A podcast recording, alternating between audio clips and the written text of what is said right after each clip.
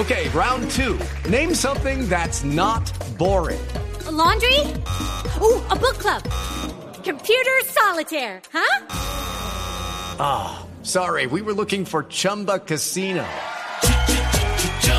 That's right, ChumbaCasino.com has over 100 casino-style games. Join today and play for free for your chance to redeem some serious prizes. ChumbaCasino.com. No purchase necessary. Void where prohibited by law. 18 plus terms and conditions apply. See website for details.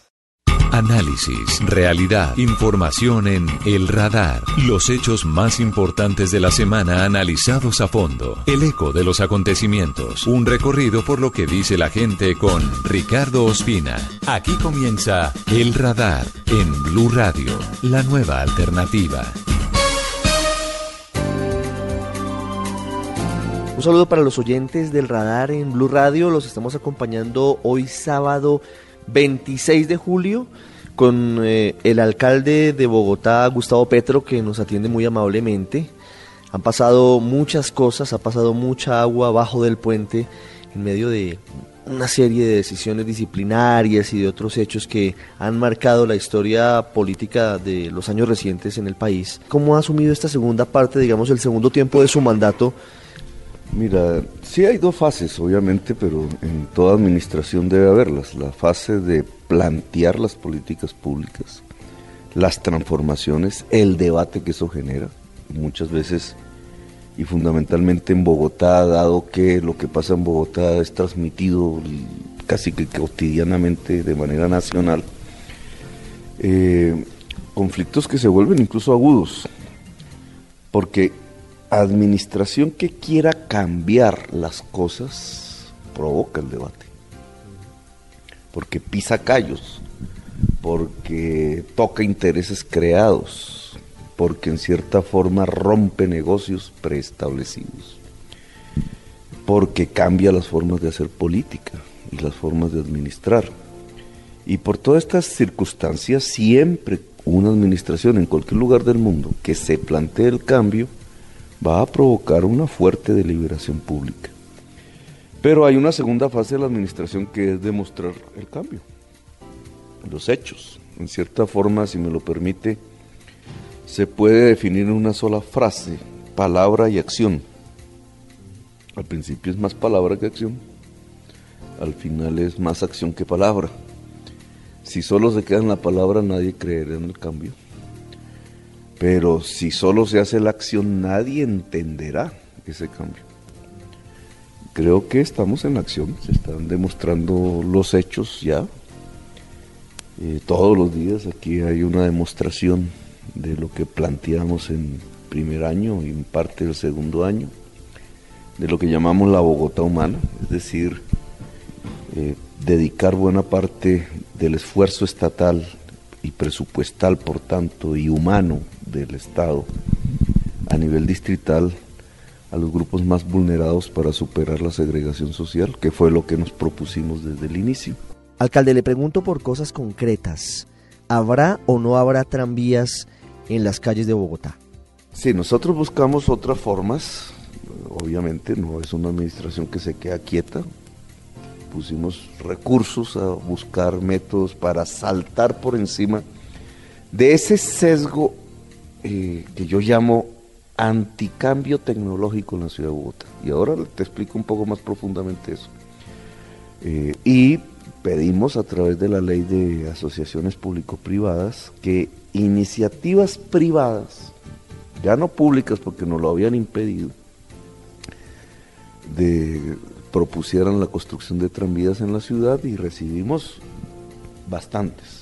Primero OHL, una firma española, después Alstom Lavalin, después Alstom, que es una tecnología alemana, una firma valenciana, y fueron proponiendo. Nosotros fuimos estudiando, de acuerdo a la ley, la fase de prefactibilidad, después la fase de factibilidad, la fase de que son fases de la ingeniería, o sea, cada vez el estudio es más profundo. La fase de factibilidad termina ya prácticamente para iniciar construcción, y ya terminó.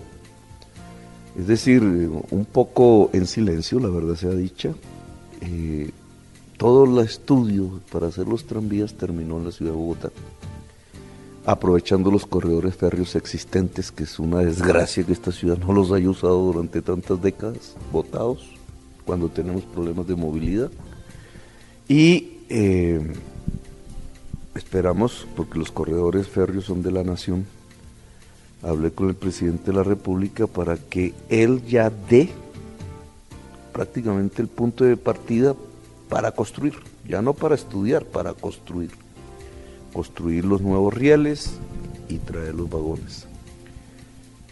Así que si contamos con un poquitico de decisión nacional, tendremos dos grandes troncales en construcción, que equivalen como a una troncal de Transmilenio, por la cantidad de pasajeros que pueden movilizar, una desde la estación de La Sabana hacia Bosa, con estaciones cada 500 metros, que llegará hasta Suacha, por todo el corredor que se llamaba Férreo del Sur, y otro desde la estación de La Sabana hasta Fontibón, llega hasta Faca, con estaciones cada 400 metros, y el de la séptima aún todavía está terminando su fase de factibilidad, estamos esperando que la entregue. Pero, alcalde, buenas tardes. ¿El tranvía por la séptima, sí va a haber tranvía por la séptima, o al fin este tema de la séptima se frenó por los temas que hubo con la empresa que estaba manejando los proyectos y estudios por la carrera séptima? La empresa que hoy tiene la iniciativa se llama Alstom Lavalin. Lavalin es una firma canadiense, Alstom era una firma francesa.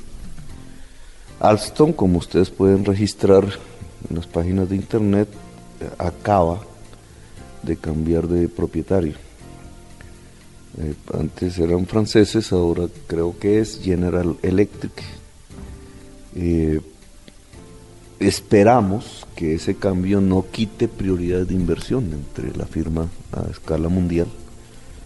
Si se mantiene la decisión de estar en la séptima, pues esperaríamos la terminación de los estudios de factibilidad e, igual que los otros corredores, iríamos hacia la fase de construcción. En este caso, alcalde, yo debo preguntarle por algo que ocurrió hace una semana. Usted habló con el Canal Capital y mencionó que el tranvía por la séptima estaba un poco frenado en su avance de estas etapas porque la firma que inicialmente había sido la ganadora hasta el momento, digamos la que estaba ganando la APP, que es la que usted nos menciona seguramente, tenía dificultades. Seguramente ese cambio de propietario y demás de Alstom, y que la segunda firma de esa alianza público-privada pues tenía vínculos con una persona cercana a usted o cercana a su familia, que es el señor Carlos Gutiérrez Robacho. Yo creo que me precise un poco el alcance de lo que usted comentó en ese momento.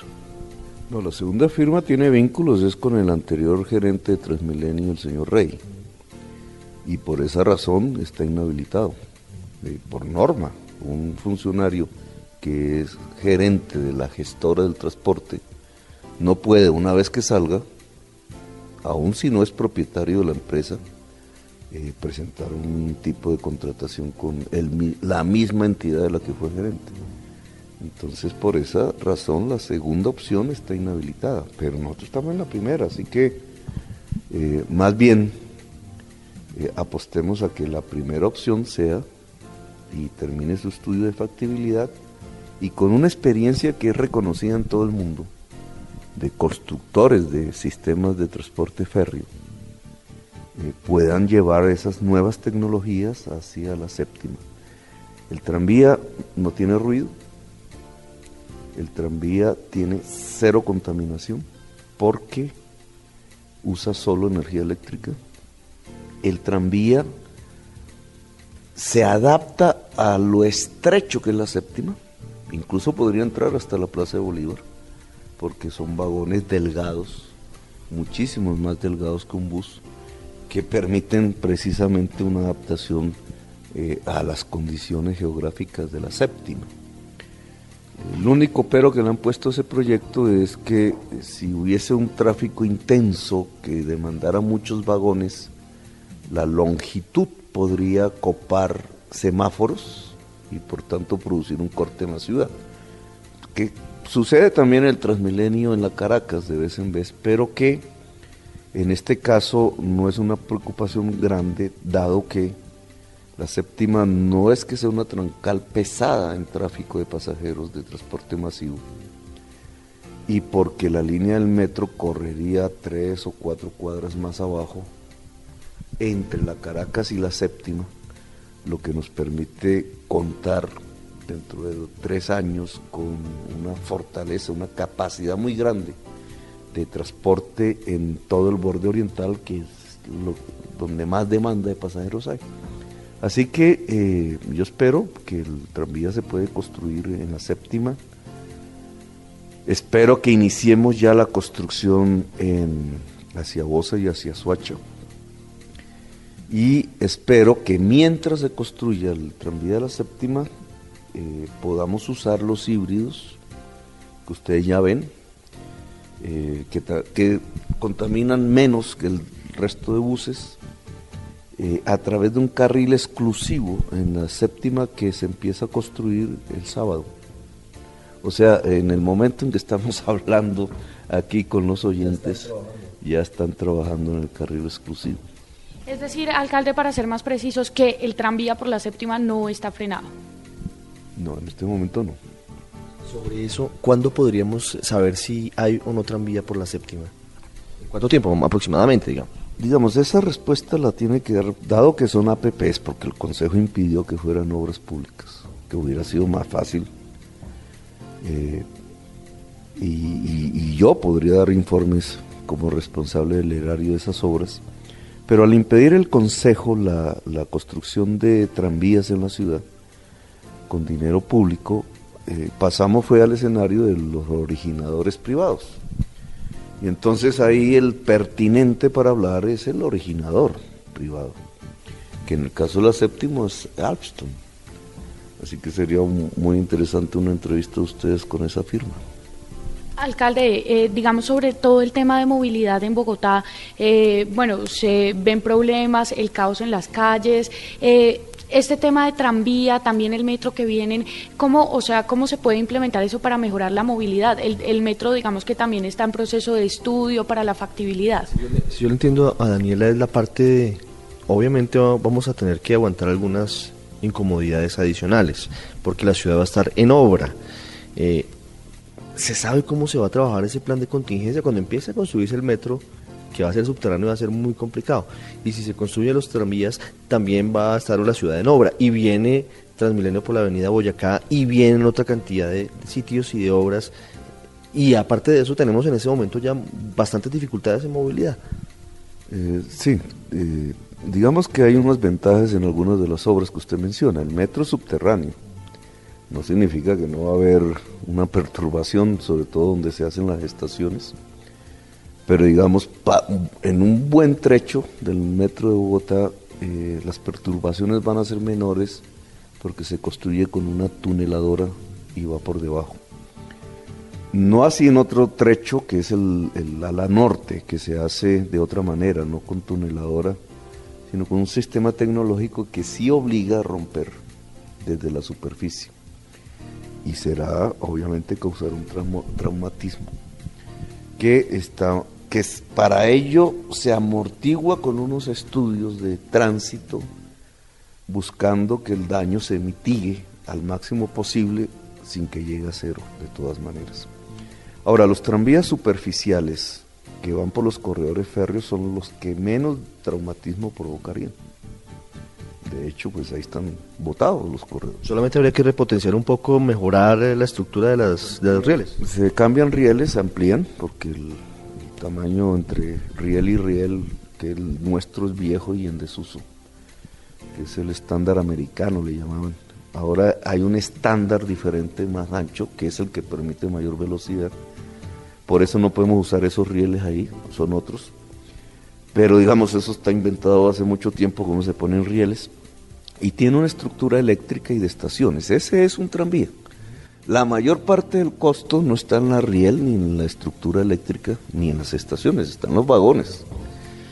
Y los vagones, pues obviamente traerlos no provoca ningún impacto. Pero digamos, la hechura de los tranvías el de Bosa y el de Soacha no va a provocar mayor traumatismo. Sobre la movilidad, alcalde, quiero preguntarle por Transmilenio porque tiene dificultades y todos debemos reconocer que hay problemas desde la sincronización de los semáforos, pasando por la seguridad en las estaciones y en algunos de los vehículos articulados, y se generan unos trancones impresionantes en las horas pico que seguramente usted ha visto, no solo en las estaciones, en la calle 100, por ejemplo, la fila es larguísima de las personas intentando comprar su tiquete, pero también hay trancones de buses. Falta mayor infraestructura. ¿Qué está pasando con Transmilenio y de qué manera evitar que el sistema pues deje de ser atractivo y no lo use la gente? Porque según la reciente encuesta de Bogotá ¿Cómo vamos?, se redujo el promedio de velocidad de Transmilenio, que es su principal atractivo. Según lo que dicen allí, en este momento es un poquito, muy poquito, pero es más rápido ir en vehículo particular que en un bus de Transmilenio. Que hablaste de los semáforos, que no tienen que ver con el Transmilenio, pero sí con esto de cómo se impiden en Bogotá los cambios tecnológicos. Yo quiero profundizar en el tema de la movilidad y del Transmilenio. Y me hablas de Bogotá ¿Cómo vamos?, que es una entidad que aglutina el tiempo, la Fundación Corona, la Universidad Javeriana, Cámara de Comercio, y que hace una valoración sobre cifras que son nuestras. Entonces le pegan una especie de matiz ideológico a las cifras. Interesante, porque hay que generar el debate, pero fíjate las cifras que trae y lo que acabas de decir.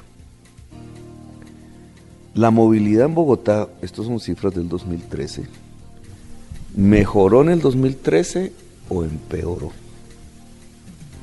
Entonces, cuando tú hablas de caos, señorita periodista, claro, como dice, está peor, ¿cierto? Porque induce la opinión pública a pensar que estamos peor que antes. Pero si miras las cifras, y no son, digamos, son ellos los que las traen a cuento, entonces te dice lo siguiente, y te voy a leer textualmente dos frases de ellos, es decir, nada que ver con la alcaldía. La mejoría en la velocidad promedio de la mayoría de los modos de transporte de la ciudad tuvo un efecto en el tiempo promedio de desplazamiento de los bogotanos, que pasó de 72,2 minutos al día a 64,8 minutos al día. Es decir, mejora la movilidad en Bogotá. Eso dicen ellos. Sí. Pero fíjate cómo la impresión que sale de esta noticia se convierte en la contraria. Claro, un ciudadano diría, pero ¿cómo, Petro? ¿Usted qué? ¿No se sube al bus? ¿Es que no tiene helicóptero? ¿Qué? ¿Que no se da cuenta de los trancones? No, este estudio no es una mentira. Claro, si te ubicas en determinados puntos de la ciudad y solo usas una parte de la ciudad, que generalmente en nuestros grandes directores de medios de comunicación es el norte, y básicamente la zona más congestionada de la ciudad porque se usa más intensivamente el carro particular, pues no te das cuenta de lo que está pasando en toda la ciudad. Y yo pondría un ejemplo, mira la décima. Yo recuerdo mucho la décima, porque yo era usuario de la décima. La época de las busetas, los buses... Compararte, tenga esa fotografía en la cabeza de lo que era la décima hasta hace poco. Eso era un caos. Si quieres ver un caos, esa era la décima en el centro de Bogotá. Y el paraíso, los raponeros y de todo. Y la gente, digamos, cuando salía de sus trabajos, de sus estudios, buscaba cómo colgarse de un bus lo más rápidamente posible para salir de él. ¿Cómo es ahora? Entonces, claro, no ha mejorado todavía completamente, pero mira lo que es la décima ahora. Empiezas a ver carriles desocupados. ¿Qué pasó? Pasó que nosotros terminamos las obras del Transmilenio a mediados del 2012, que estaban tiradas por todo el problema del cartel de la contratación, y no solamente las de la décima, sino la de la 26, y entonces llevamos los buses rojos a donde antes no llegaban, como hasta el 20 de julio, o como hasta el aeropuerto de la ciudad, y entonces mucha gente que vivía en Fontibón o del otro lado pudieron acceder al bus rojo que antes no podían acceder, y lo mismo en el centro oriental, suroriente de la ciudad de Bogotá, solo abriendo la décima y la Jiménez y la 26. Claro, ya no nos acordamos que cuando yo recibí la alcaldía, ahí lo que teníamos era una batalla campal jurídica y de ingenieros metidos trancando las vías. Entonces, cuando abrimos la décima, cuando abrimos la 26, cuando empezamos a implementar el SITP y chatarrizamos 2.700 buses viejos, cuando cambió el pico y placa, que todo el mundo decía, ¡qué improvisador Petro! ¿Cómo se le ocurre? Que era reducir el pico y placa, ¿cierto? Que antes era todo el día, reducirlo, pero allí donde se colocaba sacar la mitad de los carros y hacer que fueran las horas donde millones de pasajeros van a trabajar o regresan del trabajo, pues todo eso conjuntamente, ¿qué dio? Dio que los bogotanos en sus viajes promedios pasaron de 72 minutos, que eran el 2011, en el 2012, pasaron a 64 minutos en el 2013. Ahora, claro, la pregunta es, ¿podremos seguir rebajando más en el 2014? Ahora, tú me preguntas, pero Transmilenio bajó de velocidad. Vamos a las estadísticas de ellos, mirémoslas. Aquí tiene 2012-2013, transporte público, es decir, los buses comunes y corrientes. Pasaron de un promedio de velocidad de 18,5 a 19,6, aumentaron. Es decir, el bus se mueve más rápido, el bus zonal. El taxi se volvió el rey de la velocidad, pasó de 23 kilómetros por hora a 27 kilómetros por hora en la ciudad. El transporte, el carro, ¿cierto?, pasó de 24,2 a 26,5 kilómetros por hora, subió. Y entonces viene la crítica y nos dicen, no, rajamos, el caos, mira lo que pasó con Transmilenio. Pasamos, los buses rojos, pasamos de 26,08 a 26,06. El manejo periodístico a veces de personas que, digamos, no aceptan que hay cosas que hemos hecho bien, que están funcionando, no les permite sino decir caos o bajó la velocidad del Transmilenio, como de 26.08 a 26.06, la mantuvimos así de simple. Ahora, hacia adelante, porque este es el registro de lo que nos pasó en el 2013, de que lo hicimos bien relativamente, de que sacamos los caballos, de que chatarrizamos, de que el Transmilenio pasó de 1.700.000 pasajeros diarios, que bueno, son 1.700.000 viajes, que pueden ser de... pero hoy son 2.400.000. Solamente en esas matemáticas, es decir, que subimos en este gobierno 700.000 personas, más o menos, a usar los buses rojos, que se mueven rápidamente. Esas 700.000 personas antes, ¿en qué se movían? En formas más lentas de transporte, sí, porque no tenían carro, quizás no tenían para el taxi, estaban usando el bus viejo, quizás una moto, quizás caminaban. Entonces, ahora se mueven más rápido. ¿Eso qué determina? Que el promedio de movilidad de todos los bogotanos aumenta. Y por eso estas cifras no son caóticas, son importantes, son principales. ¿Qué tenemos que hacer para que el 2014 arroje datos más positivos y el 2015 aún más? En cosas, porque yo te puedo decir, el metro, sí, pero el metro va a terminar en 3, 4 años. No, para este año y para el año entrante. Pues lo que estamos haciendo hoy mismo, el primer carril exclusivo para buses SITP en la séptima.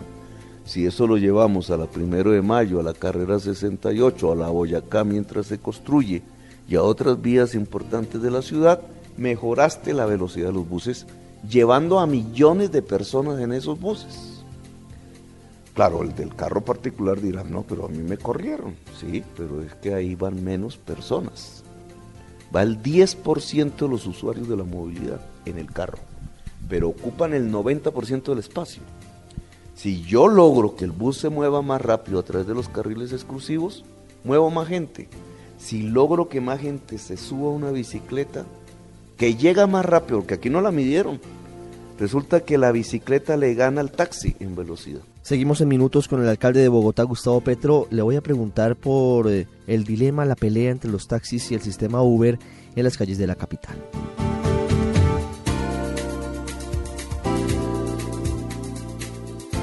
Ya regresamos a El Radar en Blu Radio. Volvemos con El Radar en Blu Radio.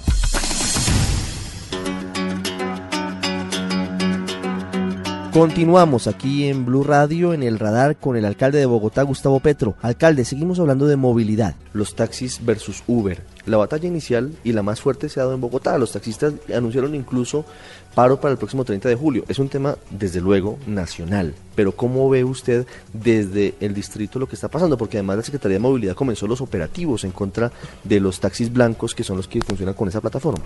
Son dos cosas diferentes, ojo.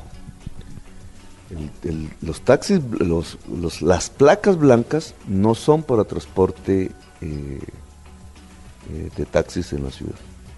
Las placas blancas se llaman servicios especiales y son para contratos con empresas, por ejemplo, el transporte escolar. Entonces, cuando las personas que tienen placa blanca para este tipo de servicios los usan como taxis, están cometiendo un delito. Y el taxista tiene todo el derecho, porque las placas blancas que la administración distrital no autoriza no son para el servicio público, son para unos servicios especiales determinados en las normas. Eso no tiene nada que ver con Uber. Ahora, el otro problema es la tecnología, y obviamente el taxista tiene que prepararse, y ellos, muchos, lo vienen haciendo a las nuevas tecnologías, es decir, a la posibilidad que usando un celular, a través de una aplicación de esas, se llame no solamente un taxi, sino cualquier persona que ofrezca servicios compartidos en un carro. Compartir el carro es básico si queremos mejorar la movilidad. Y eso es uno de los objetivos de la ciudad. Ahora, ¿eso va en contra del taxista? Pues depende del taxista. Y hay una norma que a mí me gustaría que quitaran. Hay una prohibición en alguna norma nacional al taxista para usar colectivamente el taxi. Y eso lo coloca en desventaja con el otro servicio. Pues yo pienso que en lugar de estar buscando quitar el otro servicio, que es un adelanto, el Uber, lo que debería el gobierno nacional es quitarle la prohibición al taxista que le impide usar el taxi de forma colectiva. Y entonces puede haber viajes individuales que paguen por ello, como actualmente sucede, o puede haber taxistas que en determinados momentos digan, bueno, hacemos esto en forma colectiva, y se paga menos, obviamente, por persona, pero es un servicio que yo no entiendo por qué no existe, si eso nos permite mejorar la movilidad, y al taxista le permitiría competir con servicios del estilo de carro compartido como Uber. Ahora, el taxista ha sido un ganador en la movilidad. Por lo menos pasar de 23 a 27, volverse fuera de la bicicleta, el medio de transporte más rápido de la ciudad, para ellos es una ventaja competitiva.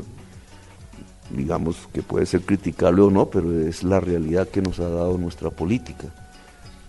Esa ventaja competitiva nosotros queremos que se use en la protección social del taxista, que no la tiene.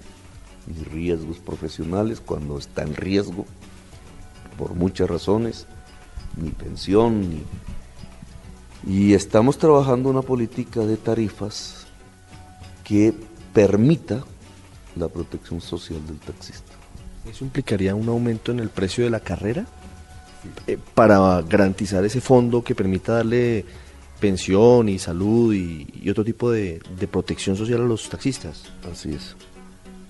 Pero buscaríamos del gobierno nacional quitar la prohibición del uso colectivo del taxi. No porque el taxi se vaya a volver todo el tiempo colectivo. Es que además ya hay muchos sitios.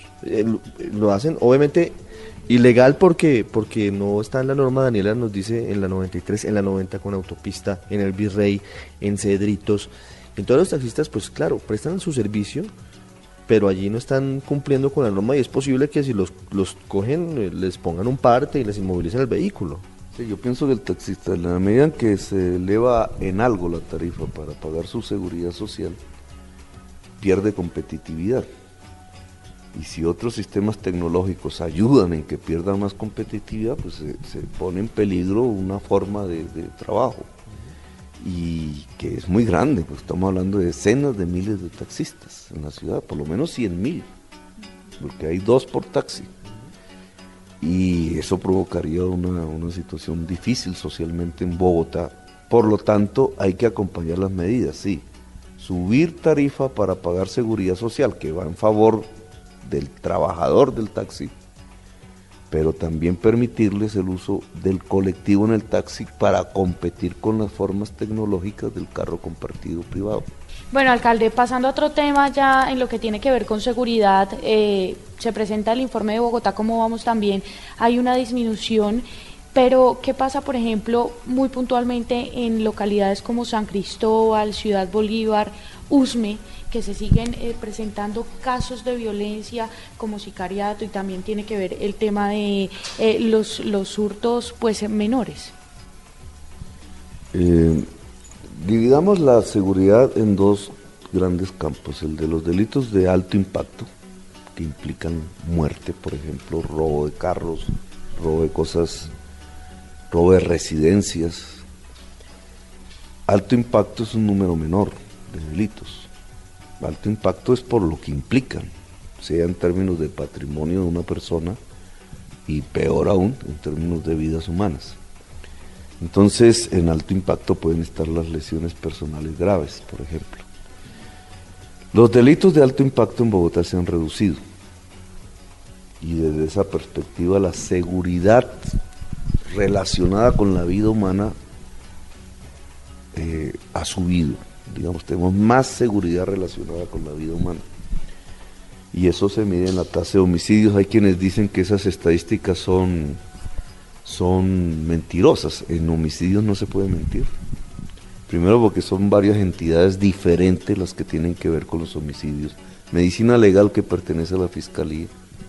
Policía Nacional, que pertenece al Gobierno Nacional. Nuestros hospitales que tienen que ver con nosotros. En eso se ha mejorado, alcalde, y pues ya se nos está terminando el tiempo, pero usted dice que se ha disminuido la calidad o mejor, el control de la policía en los delitos de bajo impacto, entre ellos uno que a mí me parece que se está convirtiendo en algo que a la gente le preocupa mucho. Sí, claro, y a la gente le preocupa mucho porque todo el día lo tiene en todas partes, vive más tiempo con el celular que con su propia familia y roban muchos celulares en Bogotá. ¿Qué está pasando? ¿La policía descuidó eso? Así es, pero mira esta estadística que trae. Los delitos como lesiones personales, la violencia entre las personas, que no llega a homicidio, pero que sí puede llegar un golpe. En Colombia pasaron de 426.000 denunciados a 435.000. En Bogotá pasaron de 129.000 a 124.000.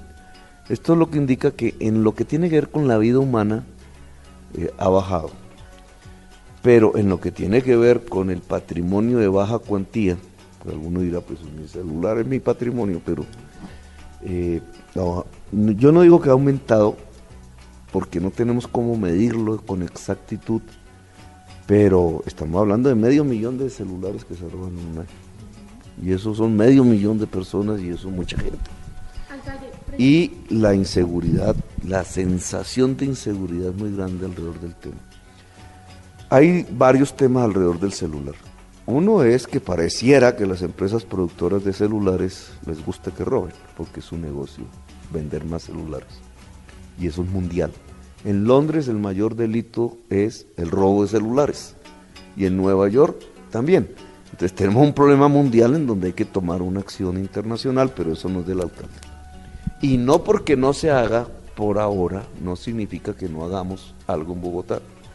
En Bogotá sabemos en qué calle se roba más celulares? ¿Y saben dónde lo venden? Mire, estamos aquí, es que nosotros estamos hoy oyentes en la alcaldía, en el Palacio Líbano, estamos a 5 cuadras del sitio donde venden los celulares robados, y siempre lo decimos en los programas, en Vivo Bogotá, en la avenida Jiménez, con avenida Caracas, no todos los locales, pero de ahí para abajo todos sabemos que venden celulares robados y no vemos acción de la policía.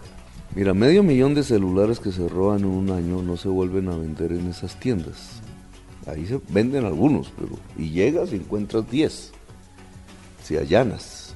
No, pero 500,000 van en tractomula. Usted imagínese cuánto copan 500,000 de celulares. Van en tractomula, cruzan las fronteras. Se venden en otros países, en empresas legales de celulares de otros países. Es una mafia.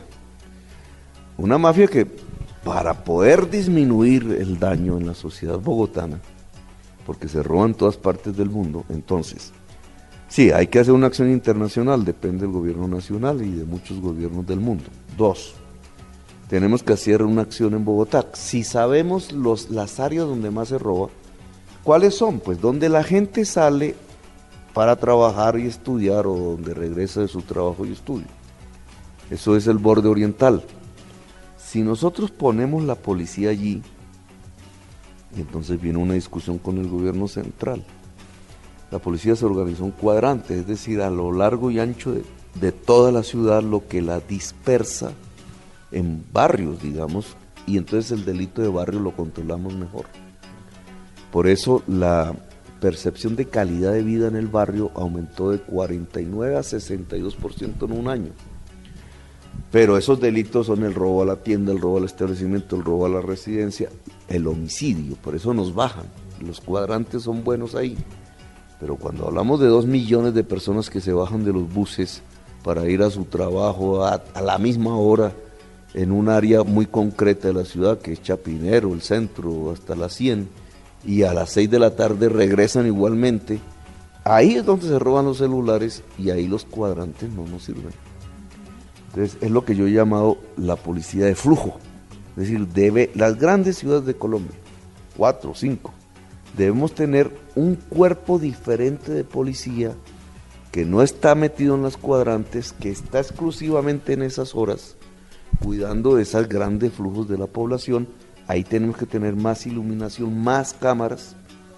Es la orden que se le ha dado al Fondo de Vigilancia y Seguridad. Pero esa policía, disculpen, alcalde, ¿dependería también del comando de la Policía Metropolitana? ¿Es un cuerpo diferente o es otra policía? No, la Policía Metropolitana, lo que pasa es que son 2 funciones diferentes de policía, pero no la tenemos. Y entonces, esta es una discusión con el gobierno, porque es que la policía no la maneja el alcalde como debería ser. La policía es una estructura nacional, con lógicas nacionales, depende del Ministerio de Defensa y por tanto el presidente. La estrategia de cuadrantes es buena y los resultados lo dicen, pero en un tipo de delitos, el delito de alto impacto, pero no en el delito de las grandes ciudades, porque es que en una ciudad quizás como Valledupar el robo de celulares no sea tan grave. Seguramente, pero en una ciudad como Bogotá, que mueve 3,000,000 de personas por la mañana y a las 6 de la tarde otra vez esas 3,000,000 se mueven en el mismo área. Casi la mitad de la ciudad en un sitio. Pues tenemos que tener una policía para cuidar 3,000,000 de personas y una tecnología para hacerlo. Alcalde, rápidamente, hoy sábado habrá ya rumba extendida en Bogotá durante todos los fines de semana. ¿Ya será permanente? ¿Se acaba la hora zanahoria en Bogotá? Sí, ya se acabó la hora zanahoria, se acabaron los amaneceros clandestinos, pero el punto central, y en eso quiero yo ser exacto, no habrá rumba extendida si hay ruido. Entonces todos los dueños de establecimientos que sobrepasen los estándares de ruido, no solamente no tendrán la rumba extendida, sino que les vamos a cerrar el negocio.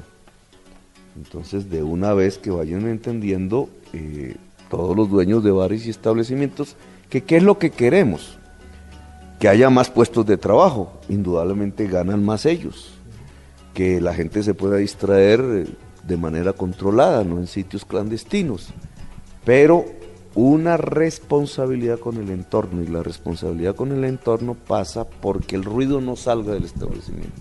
¿Qué va a pasar con la localidad de Suba? Sigue dentro de las zonas de rumba extendida, pero se han venido escuchando denuncias que allí hay como un índice de violencia, llegan más personas heridas a los hospitales. No confundamos con Dinamarca. Las estadísticas de lesiones personales llegaron prácticamente al mínimo en las horas de rumba extendida, en las zonas de rumba extendida. Entonces, digamos, 0 homicidios, no hay un solo muerto en los 4 pruebas pilotos. El último, pasamos de 29 lesiones personales a 1 en toda la ciudad de Bogotá, en las horas y en las zonas de rumba extendida. Los altercados, digamos, de orden público que se deben al ruido se redujeron. Es decir, el balance es muy positivo. Entonces no hay que confundir el que en otras áreas de la ciudad, por otras razones diferentes a la rumba extendida, se produzcan otro tipo de problemas. Entonces, ver cómo se le achaca a la rumba extendida. La rumba extendida rompe unos intereses creados. La coima que pagaban los establecimientos para seguir la rumba con la puerta cerrada, ¿cierto? Los dueños de establecimientos clandestinos eran poderosísimos, pues se les había dado... famosos amanecederos, ¿sí? Pues hacían un billetal, además mezclado con otras cosas. Entonces, digamos, esos intereses no les gusta el que nosotros extendamos la rumba, porque se acaban los negocios. Y se los acabamos porque no nos interesa tener ese tipo de actividad en la ciudad. Ahora, no quiere decir que el señor vecino que vive ahí cerca, los niños, los ancianos, no estén preocupados por el ruido, fundamentalmente. Y ahí es donde estamos aplicando todas las medidas del caso. Si sale ruido, se acaba el negocio. Y eso no es solo para la zona de rumba o para la extensión de la rumba. No, es que nos hemos acostumbrado a que la discoteca se escucha a 3 manzanas a la redonda, y eso no es así en una ciudad moderna. Alcalde, se nos acabó el tiempo. Quiero hacerle 3 preguntas, pero unas respuestas muy cortas. Lo primero, ¿cómo ha recibido usted las denuncias que se han hecho sobre posibles hechos de corrupción en su administración? Digamos, no directamente relacionados con usted, pero casos como el del doctor Rafael Rodríguez, que está siendo investigado, ahora secretario de Movilidad, por posibles irregularidades en unos contratos, el hecho de que se mencione algunas personas cercanas a su entorno en otros contratos, todo eso, y lo que dicen en el Consejo sobre la posibilidad de que haya irregularidades en contratación de alcaldías locales. ¿Eso qué opinión le merece? En primer lugar, en los contratos del distrito, los miles de contratos del distrito, no hay ninguna persona cercana a mi entorno. Y eso debe quedar claro. Y que me muestren el contrato si encuentran uno. Y mi entorno no lo tienen que buscar allá en el octavo tío, del octavo grado, del décimo, porque entonces me voy a tener que poner a buscarle el octavo grado a cada periodista a ver dónde, en qué anda metido.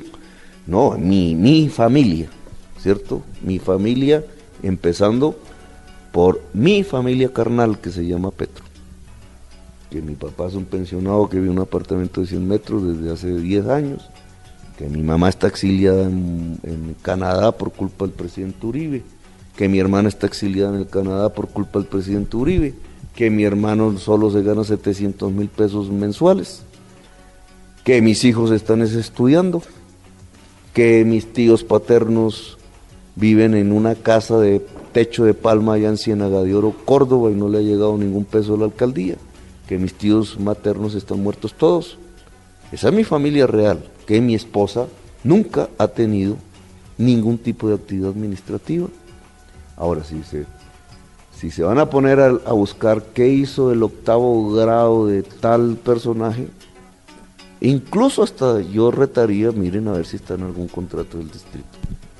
Ahora, no quiere decir esto que el objetivo de 0 corrupción lo hayamos alcanzado. No quiere decir esto que en el distrito, mientras yo he gobernado, no hayan intentado robar.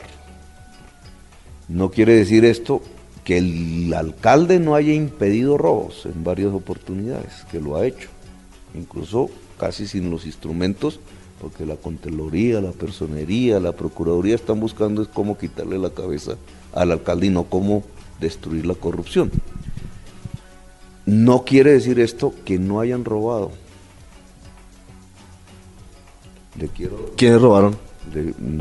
Digamos, porque aquí, digamos, tenemos 60,000 empleados, la mayoría honestos, pero no todos son honestos. Muchos de planta, otros que no conocemos, ningún alcalde logra. Es un ejército, y es un ejército que tiene palancas de poder que muchas veces usa es para enriquecerse ilícitamente. Descubrir todas esas corrupciones es toda una proeza, que hay que hacerla. Pero hay cosas que a mí no me gustaron y que lamentablemente las circunstancias que vivió la ciudad lo permitieron.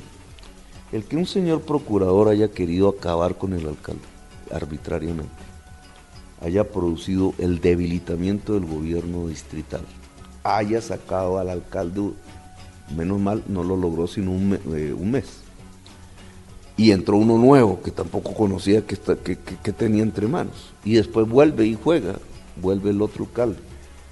Eso lamentablemente permitió hechos que a mí no me gustaron, que estamos viendo.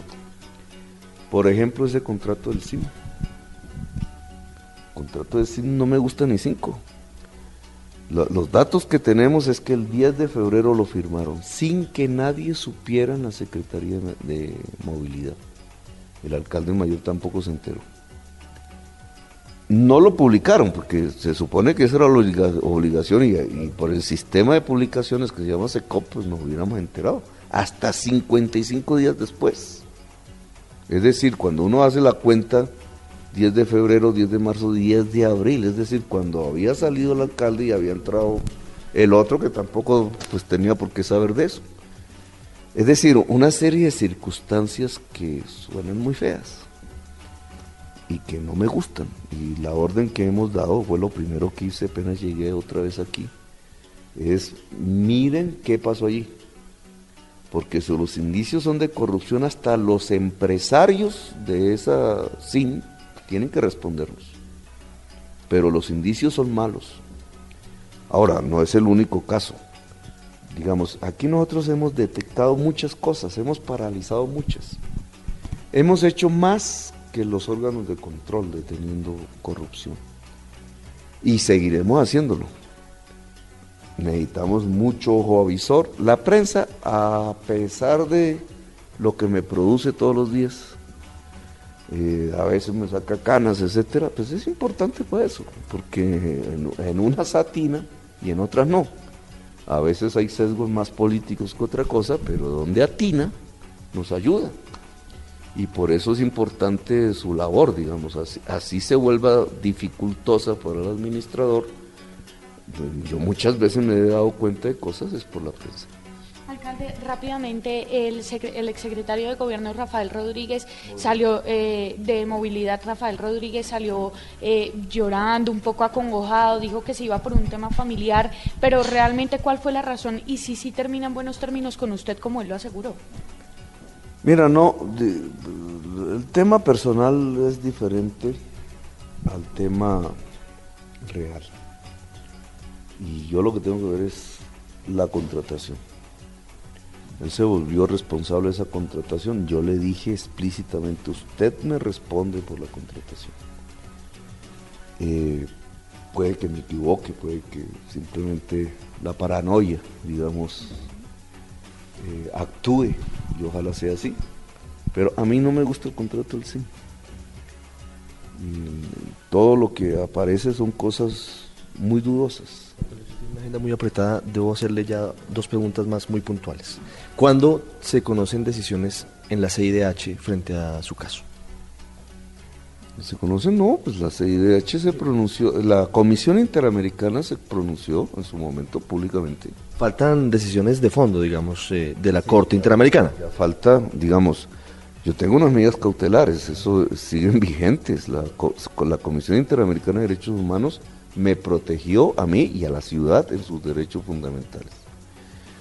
Y igualmente la justicia interna colombiana también lo hizo a través del Consejo de Estado, Magistrado Arenas. El procurador está luchando por acabar con eso. Para mí es muy lamentable cómo la extrema derecha se tira incluso su propia posibilidad de volver a gobernar el país por acabar con la alcaldía de Bogotá. ¿Qué opina a propósito de ese tema, de que el procurador esté en una situación que podría sacarlo de la Procuraduría en el Consejo de Estado? No, yo en eso no me meto, yo no actúo por venganza, ni me alegra mucho la situación. Digamos, cada acción trae su reacción. El procurador no entendió, y los amigos de él, que eran los del presidente Uribe, que peor aún, ¿cierto? El señor Londoño Hoyos, el señor Fernando Londoño, bueno, todo ese grupito, Pacho Santos, etcétera, ese grupito no entendió que estaba acabando su propia tumba política, su propia derrota electoral, tratando de acabar con el alcalde de Bogotá. Es de una torpeza enorme, digamos, porque si perdió Zuluaga fue por Bogotá, y fue por, Zuluaga no tuvo la culpa, pero sus amigos, por querer tumbar al alcalde, le acabaron la presidencia de la República. ¿Cómo va a gobernar Gustavo Petro con el presidente Santos de la mano en el segundo mandato, teniendo como vicepresidente y un gran ejecutor, así lo ha presentado, a Germán Vargas Lleras, con quien ha tenido diferencias? Vargas Lleras no ha dejado de ejecutar en Bogotá. Sus amigos dañaron el poto. Y el plan de ordenamiento territorial es lo que más me entristece de todo esto.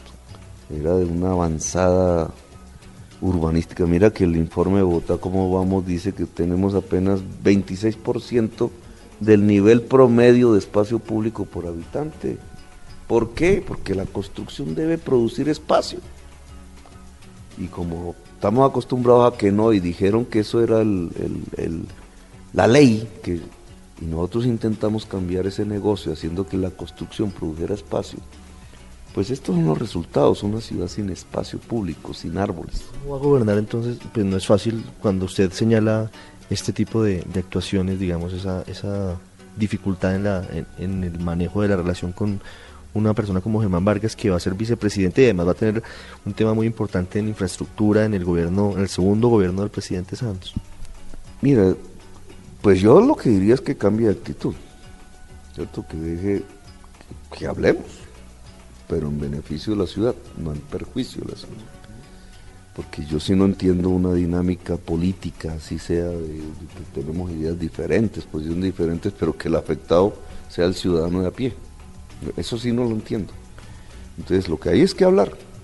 Ahora, el gobierno nacional tiene ante sí un segundo gobierno, que puede ser el de la paz, por eso voté yo por Santos, y que si llega a la paz, pues tendremos otro país y otra manera de entender la política. Yo aspiro a que el presidente Santos lo haga. Usted estuvo en ese edificio hace algunos años y era seguramente el congresista más brillante, haciendo debates de control muy serios y haciendo denuncias muy grandes, entre ellas la presencia de los paramilitares permeando la política, como diría Mario Iguarán en su momento siendo fiscal. Los políticos permearon a los paramilitares, es una cosa muy dolorosa. Luego viene el Ejecutivo y usted ha sufrido momentos difíciles, es innegable, su salida de aquí, traumática, su regreso. ¿Usted, a pesar de todo, pensaría eventualmente después de la alcaldía en aspirar a la presidencia de Colombia? Mira, lo que estamos haciendo en Bogotá en materia de política social, de cambio de paradigma urbano, es revolucionario. Por eso nos premian afuera. Lo que pasa es que aquí ha habido una intención, precisamente por la pregunta que acabas de hacer. Es que como Petro puede ser presidente, entonces no hay que permitir que la sociedad conozca los éxitos de Bogotá. Es un cálculo mal hecho, porque al final siempre todo se conoce. Aquí tiene este libraco de Bogotá ¿Cómo vamos?, que cuando lo lees dices, oiga, pero a este gobierno le está yendo bien. Parece, una cosa es lo que se dice en un medio, el caos, y otra cosa es lo que sacan las estadísticas. 0 niños muertos por desnutrición. Entonces, cuando tienes esas dos realidades, pero la gente va viviendo la realidad real, Entonces va llegando al hecho de que el gobierno es bueno y está transformando. Por eso llenamos esta Plaza de Bolívar y por eso todavía estoy aquí. Pues si eso no hubiera sido, el procurador me hubiera partido en 10 pedazos y me hubiera quemado en la hoguera. Pero la gente salió a defendernos, y la gente salió a defendernos no solamente porque lucha contra la injusticia, porque entiende que esto que estamos haciendo va bien. Ahora, eso permitirá la construcción de un proyecto nacional que también construya la Colombia humana. Pues yo te diría, si hay paz, sí. ¿Quién será el presidente o la presidenta de ese proyecto? Eso ya no lo puedo yo predecir.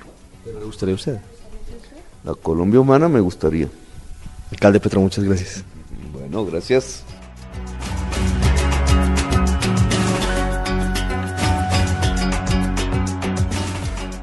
El Radar en Blu Radio.